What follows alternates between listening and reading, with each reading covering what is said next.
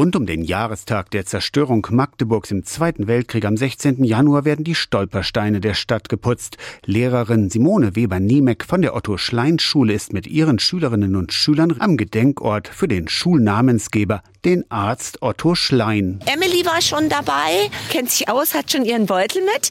Wir werden also als erstes putzen. Dann wird Peter uns freundlicherweise noch mal was zu Dr. Otto Schlein zu der Geschichte erzählen. Ein handelsüblicher Edelstahlreiniger tut es. Muss ich das nur noch aufbekommen? Dann machen wir so einen Klecks drauf. Dann nehme ich mein Mikrofasertuch und dann wird es halt sauber gerieben.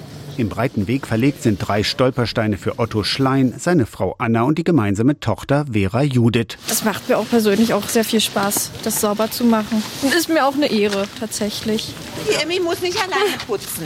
Ja, aber nimmt den nächsten. Peter Wetzel von der AG Stolpersteine Magdeburg stellt Otto Schlein vor. Er ist etwas ganz Besonderes für eure Schule, weil ihr Arzt war und ihr eine Schule mit sozialmedizinischen und sozialen Berufen habt. Hier vor diesem Sushi-Laden ist der Eingang gewesen von seinem Haus. Alle Steine liegen genau dort, wo der Hauseingang war, da wo er rausgekommen ist und da wo die Familie reingegangen ist. Ja, also das Mit ist Blumen werden die Stolpersteine zum Gedenken geschmückt. Und die Leute nicht nur so darüber stolpern, über den Glanz. Aus der Kirchenredaktion Torsten Kessler, Radio SAW.